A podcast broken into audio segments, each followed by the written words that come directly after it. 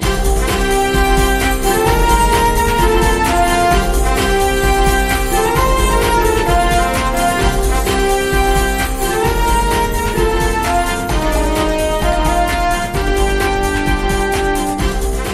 追踪实时热点，纵观政坛风云，新闻在路上，邀您上路。收音机前的听众朋友们，大家好，今天是五月二十四号，星期五，农历四月二十，欢迎您准时收听首尔交通广播，调频一零点三，我是主持木真。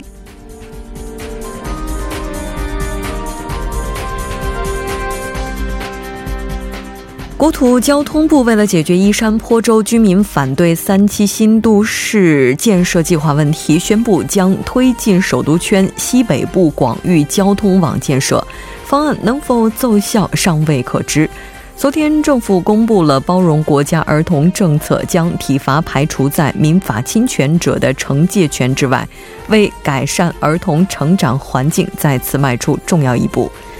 中美贸易战硝烟仍未散去，高精尖等领域制裁中，韩国企业也陷入泥潭，突破口又在哪里？今天的时事讨论会带您了解。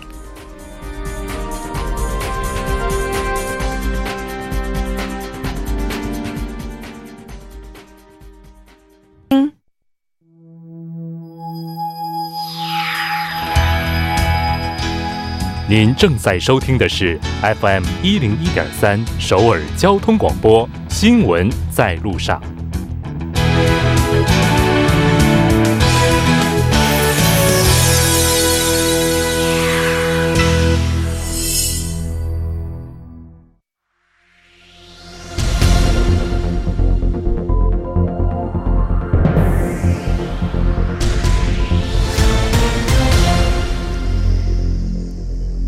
时此刻，主要新闻。接下来把时间交给新闻播报员司空宽叔，我们稍后再见。下面是本时段新闻。今天上午，朝野三党院内首席副代表们进行了会面，为实现国会正常化和推进各党院内代表会面达成了一致。共同民主党李元旭、自由韩国党郑亮硕、正未来党李同协继二十一号之后。为国会正常化进行了第二次工作协商。正未来党李同学表示：“我们决定向各党院内代表建议，尽快举行会晤。我们要求民主党对韩国党豁达大度一些，至少要给韩国党提供回归谈判桌的名分。”他还表示，关于快速通道的事宜，两党都有不妥之处，希望双方能够尽快向国民道歉，并回归正轨。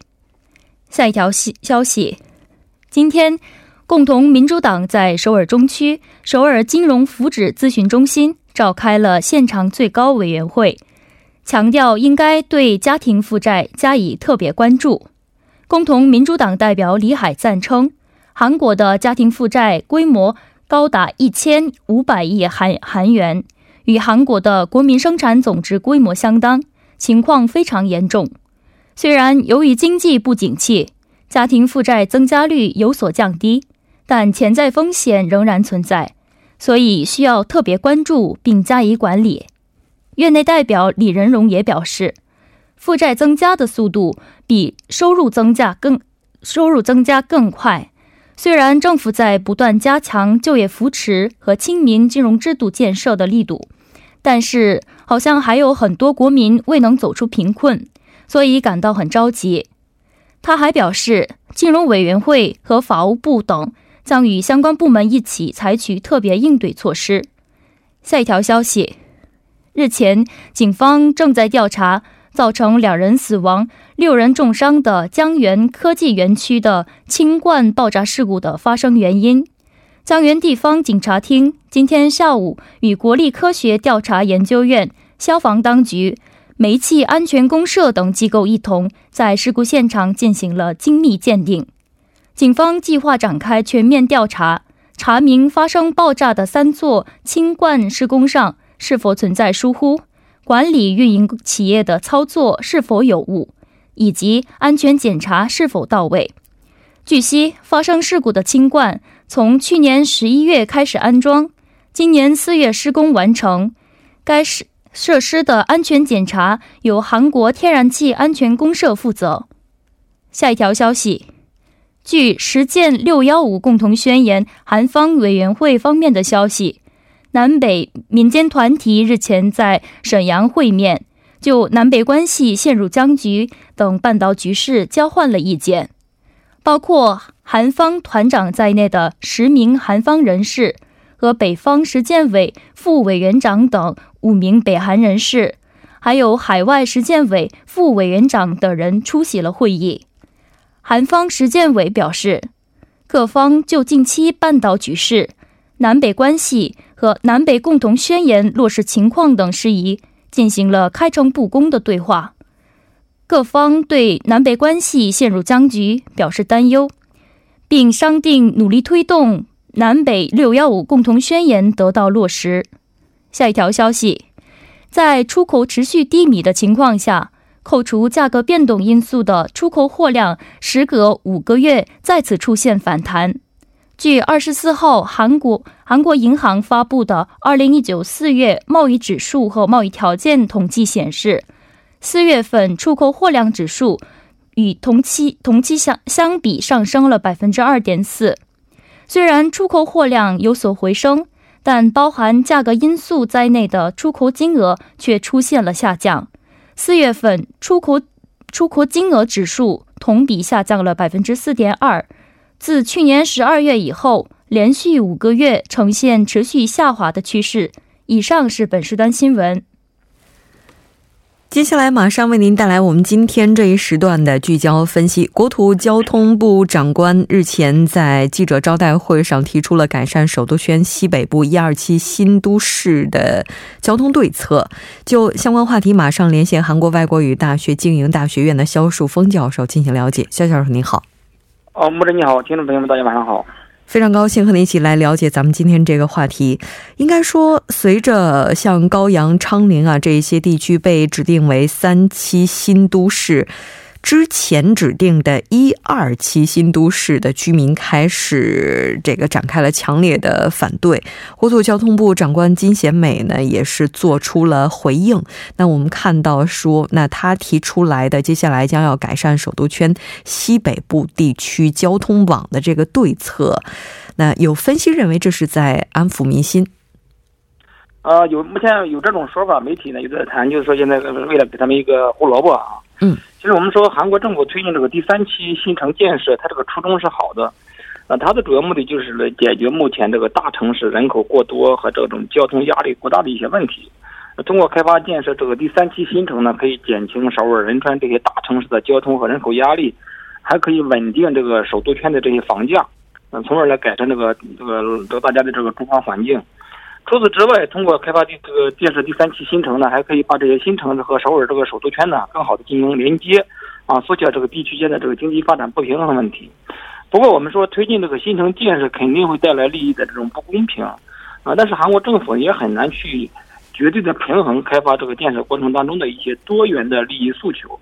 所以说，目前韩国政府推进的这种延长。啊，新建一些这个首都圈、这个西北部这个这个地铁线的这种方案，可以看作是给大城市一些居民的一些甜枣啊，安抚他们这个目前的这种啊不满情绪啊。嗯，在第三期新都市规划发表之后，当时就有不少质疑的声音。那这次我们看到国土交通部是出台了对策，那它的对策具体内容又是什么呢？啊，它内容比较多，其实它主要的一个核心就是说。呃，改善目前这个首都圈西北部这个地区的这种交通环境，呃，主要是延长一些地铁线和新建一些地铁线。我们说它延长这个仁川二号线这个十二公里的这个地铁线到这个依山，延长后的这个线路呢，将经过这个呃前丹和这个金浦呢，延长到依山。啊，这样的一延长的话呢，这个前丹和金浦和依山这一带呢，将会和首都圈的一些广域快速急行列车线路呢相连接。那就像目前的这种京义线呀，还有中央线呀，还有首尔地铁三号线，啊，再加上这个金浦都市铁路，还有机场专线，它这个线路目前的一些主要是东西方向的铁路，所以这样的话，如果说能够进这个这个这给这些线路能够能够进行这个南北的延伸，所以说有望大幅改善这个首都这个首都圈和西北部的交通环境。另外呢，还将这个大谷到肃沙的线路呢进一步延长到一这个依山。和坡州。预计呢，将于将于二零二一年七月啊开通的这个大谷至肃沙复线地铁呢，将通过京宜线这个中央线延延长的这个依山主要的宜山城完成一个中心。目前这个高阳市已经和这个铁路公司签订了这个相关的合约啊，后续的这种程序呢，目前也在正正在进行。还有新市的这个高阳线啊，也将预计按计划开通，还将于今年七月末呢开通这个金浦都市铁路。啊，除此之外，还将延长仁川一号线前瞻啊，并于二零二四年进行开通。除此之后呢，还将开通首都圈广域进行快速列车，并力争呢于二零二三年进行开通。这是一个具体的线路比较复杂，就是说它现在目前的这个线路基本上都是东西走向的。它把这些东西走向的线路呢，再进行这个南南北延伸，新建一些延长或者新建一些这个这个地铁线。所以来发展这个西北部地区的这种交通环境啊，改善这种环境地环境啊。是的，那不管怎么样，这次国土交通部推出来的对策看起来似乎是顺应民心的，不知道肖教授您会怎么评价呢？啊，我们延长目前首尔的地铁线，其实对于首都圈周边地区的居民来说，也是一个如其所愿啊。啊，目前首都地铁，我们其实这个一个是首尔啊，它虽然已经延伸到周边的仁川、金浦和宜山很多地区和城市，但是线路其实比较单一的，而且这个人流量是比较大，非常的拥挤。我们是首尔的房价比较高，人口也比较拥挤。现在很多首尔周边的大部分地区房价相对便宜点，而且这个自然环境包括空气也比较好。很多居住在首尔在这上班的民众都搬到这个周边的仁川还有京畿道这些地区去居住了，所以平时坐地铁往返于首尔和这个首都。呃，圈地区的这种上班族或者学生非常多，现在很多高校这个首尔的高校还是比较多的，嗯，这就导致目前的这种线路非常的拥挤，尤其是上下班这个人流高峰期，你根本挤不上去，特别的不方便。所以说，延长或者新建一些新的这个线路，有利于进一步缓解这个首尔地区的这种住房还有生活压力，更加紧密的连接这个首尔和这个周边的地区。所以说，啊，应该是方便有有利于方便大家的出行和生活的。是的。但我们也看到今天的有一些报道呢，表示有关区域的这些居民哈，到目前为止仍然是反对三期新都市建设的，并且呢也预告了大规模的集会，就预计是在二十五号下午呢是在仁川地铁站二号线呢举行反对第三期新都市的这个集会，预计将会有一千多人去参加。那现在居民们就是。就是他的这个情况呢，那我们看到应该说和预期是有一些反差的。那所以在教授您看来的话，这个新的对策它能否顺利的推行呢？呃，今天我看了他这个具体的方案之后，也确实有吸引力啊。但是问题是远水解不了近渴，你要实行起来，可能需要花费很长的时间。我们举一个简单的例子，咱这次有一个线路，就是说延长这个仁川二号线地铁的这个二号线地铁。按照国土交通部的计划，这个线路今年呢将完成最佳路线的选选定工作，截止到明年呢将反映到这个广域交通试行计划当中啊，这明年才把它反映到计划当中。这样一来，就让这个民众有点这个丈二和尚摸丈二和尚摸不着头脑了，就是你真是实现连接，不知道等到了猴年马月了。即使最终兑现承诺，最快我感觉可能会等到二零二八年之后才能开建。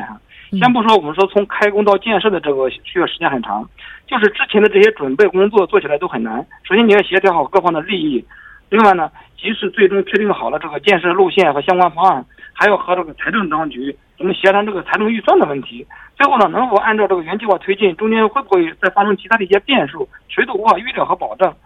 还有其他的一些线路建设计划也是如此。目前大部分方案呢，都是只是停留在一个事前的可行性调查或者是预备可行性审查阶段，都是个初级的准备阶段。所以民众都很担心，这会不会最后被忽悠了？嗯。另外呢，一我说一山地一山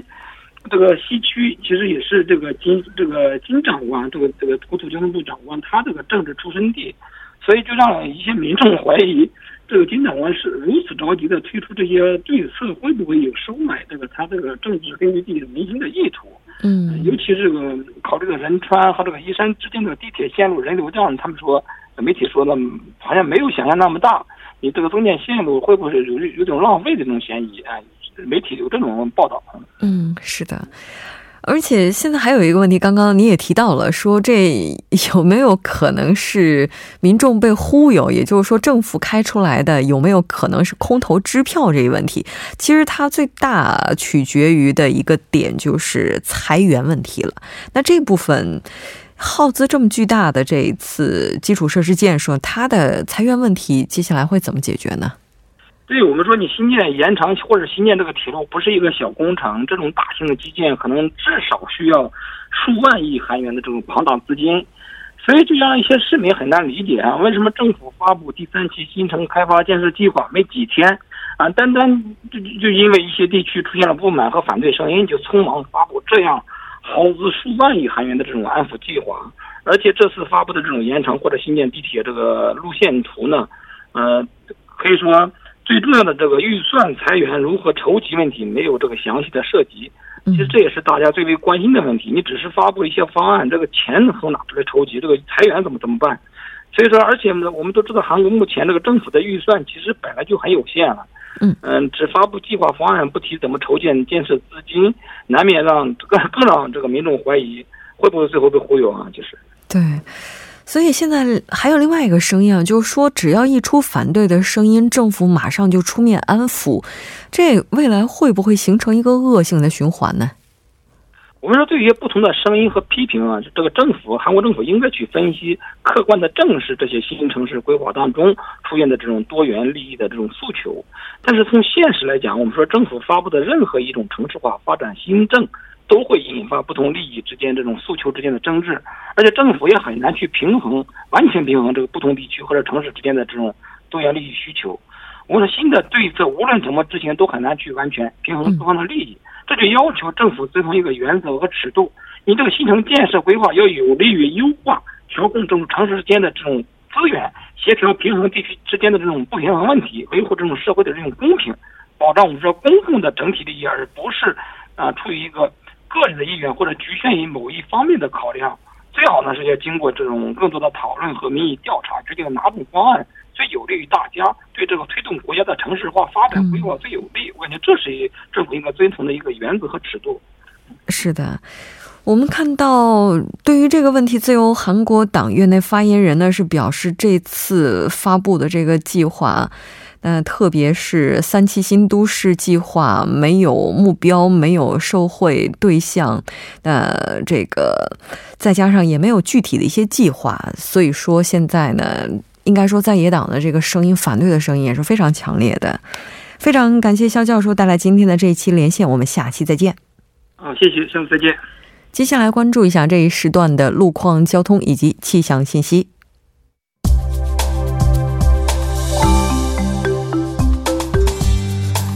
大家晚上好，今天是星期五，这里受程琛为您带来这一时段的路况和天气播报。现在是晚间六点十九分，我们先来关注一下首尔市交通情报科发来的晚高峰实时路况。第一条消息来自东一路下西地下车道至下西站这一路段，目前呢正在进行路面维修的施工作业。那受施工影响，下行车道部分路段暂时不便通行，还望途经的车主们参考相应路段，小心驾驶。好，接下来是在东部干线公路议政府方向城东至君子桥这一路段，目前呢，在该路段的一车道上正在进行道路施工作业，那受其影响，一车道正在进行交通临时管制，暂时无法通行，请来往的车主们参考相应路段，提前变道行驶。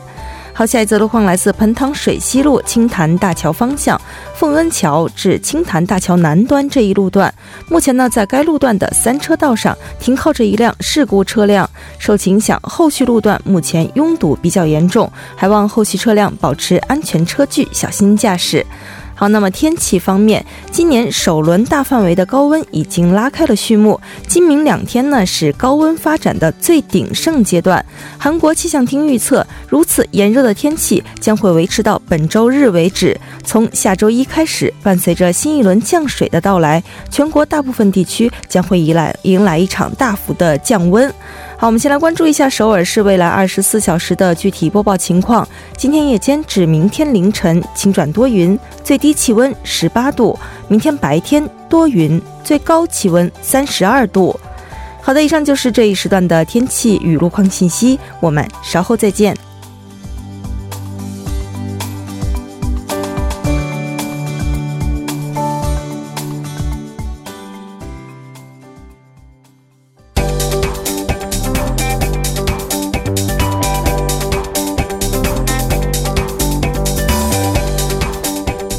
焦金融市场，解读财经热点。接下来马上请出财经评论员董爱颖，董评论员你好。嗯，你好，木真，非常高兴和你一起来了解今天的财经观察。依然是先来看一下今天韩国股市的走势。嗯，呃，韩国综指 c o s p i 呢，继昨天的下调以后，今天也是以下跌收盘，哈，下跌了。百分之零点六九，报收于两千零四十五点。呃，由于目前美国是再出新招哈，重新提到要制裁这个汇率操纵国，所以使得这个投资者的情绪是再度的绷紧哈。我们看到这个外国投资者哈，连续三个交易日进行净买入操作之后呢，今天在韩国股市又进行了大规模的抛售，这个抛售规模净抛售规模也是达到了三千二百九十三万亿韩元哈，这样一个规模。拉低了大盘，呃，另外呢，中小板 c o s d a q 的下跌幅度也比较大哈，下跌了百分之零点九八哈，收盘报收在六百九十点。呃，今天大部分主要行业呢都都呈现下跌的趋势，其中半导体股、机械股、房地产以及化妆品股的跌幅比较大，呃，航空股和汽车股呢有一定幅度的上涨。另外呢，汇率方面，韩元对美元汇率今天也有小幅的下行，报收在。呃，一千一百八十八点四韩元，哈，下降了零点八韩元。嗯嗯，美国这次重提制裁汇率操纵国，这情况是怎么样的呢？呃，目前呢，据这个路透社的报道呢，这个美国商务部呢提出要对这个低估本国这个。本国货币的国家哈，呃，征收这个反补贴税哈。那么当天，呃，美国商务部部长威尔伯罗斯哈发表声明说呢，这项措施哈，旨在告知所有的海外出口国，呃，这个给美国产业造成损失的这个货币形式的补贴将被抵消。那么，所以这个使这个其他国家哈无法再利用这个货币政策给美国工人和美国企业带来损失。那么简单的说呢，就是这项政策呢，就是告诫其他国家不要。这个操纵本国的货币，就是不要压低你本国的贬，就是不要压低你本本国的这个这个货币哈，就是通过这个贬值本国货币来促进出口啊。如果要是这样的话呢，我们就要指定你为这个货币汇汇率的操纵国，然后美国就要向你征收这个反补贴税，是这样一个呃情况。是的。那么这个反补贴税呢，它的目的就是在于抵消这个进口产品享受的这个补贴哈。呃，那么虽然这项政策。呢，没有指出中国就是这个汇率操纵国，但是实际上目前中国人民币是出现了严重贬值的这样一个现象，所以分分析人士认为，美国这个这一招就是直指中国的，虽然没明说哈，但是实际上是想就是通过把你把中国哈指定为汇汇率的操纵国，然后来对你进行制裁。嗯嗯，因为毕竟中美贸易战的话，对于中方来讲，出口方面也确实客观上是受到了影响。在这个当口上再重提汇率操纵国，确实对于美国来讲，这也是非常重要的一招了。人民币现在贬值的程度怎么样呢？呃，近期的这个人民币汇率贬值呢，是始于五月初哈。由于目前这个中美贸易谈判也是这个。遇阻吧，哈，这个双方这个贸易战是不断升级，所以，呃，我们可以看到中国的出口环境目前是急转直下，哈，而且这种不确定性的扩大呢，使得人民币汇率贬值的这个预期在迅速的升温，所以在这种贬值预期加上外部这个不。不确定性这个扩大的这样一个情况下呢，人民币就出现了快速贬值。五月初呢，人民币对美元的汇率还在百分之六点六哈，然后现在已经贬值到这个六点九附近哈，马上就要破七了。所以我们看到，基本上一个月当中是贬值幅度达到了百分之二点六哈，这样一个情况，确实出现了快速贬值的现象。是的，嗯，但是问题在于，汇率操纵国它是有标准的，中国符合吗？呃。按照美国的它的规定呢，就是说那个它有三条标准哈，一是这个这个经济体它与美国的贸易顺差要超过两百亿美元，然后第二点呢是这个该经济体的经常账户的顺差要占它这个 GDP 的比重至少要百分之三，然后第三个标准呢就是说呃该国的政府呃。对这个外汇市场是进行持续的干预哈，推动它的货币往一个方向发展，这是三三个标准。那么如果符合了其中三个标准都符合了哈，当然它就有理由把你这个指定为汇率操纵国。如果只满足两项标准哈，那么它就可以把这个该经济体呢列入到汇率政策的监测名单中。那么目前呢，就是包括呃中国、印度、韩国这些国家，确实是在它的这个汇率监监控的名单当中哈，那么最近一次哈，美国被列入被正式指定为这个汇率操纵国，还是在一九九四年哈发生的。所以我们看到目前这两个条件呢，前两个条件都是从数据上可以确认的哈，而且目前也是中国确实符合前两个条件，但是最后一项就是说政府是否在持续的。干预外汇市场，实际上这个判断标准是非常主观的。就是说，随着目前这个中美贸易战的升级吧，就是欲加之罪，何患无辞呢？它就是变相的哈，就是找尽各种这个方式方法，就是给你找加税的理由。所以很难说，就是说是否符合他这个标准，他在向你征税。就是他这个标准本身就是本身就很主观的，对，嗯。而且再加上美国的话，在制裁经济制裁方面，基本上几大利器之一嘛，三零幺调查，然后再加汇率操纵国哈。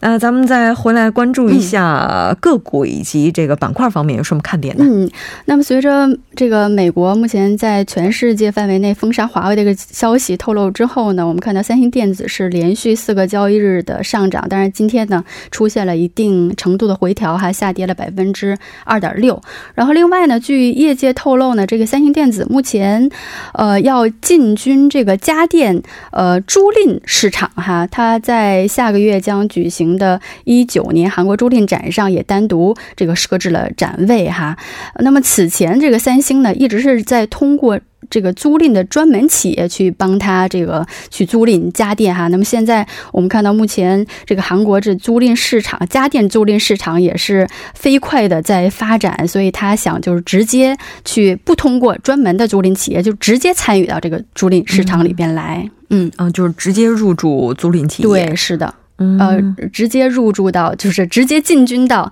这个市场中来。嗯嗯嗯，我不通过就是其他的专门的租赁企业去帮我，我就直接进入到这个市场里，正面面对消费者。是的，非常感谢董评论员，我们下期再见。嗯，再见。那半点过后马上回来。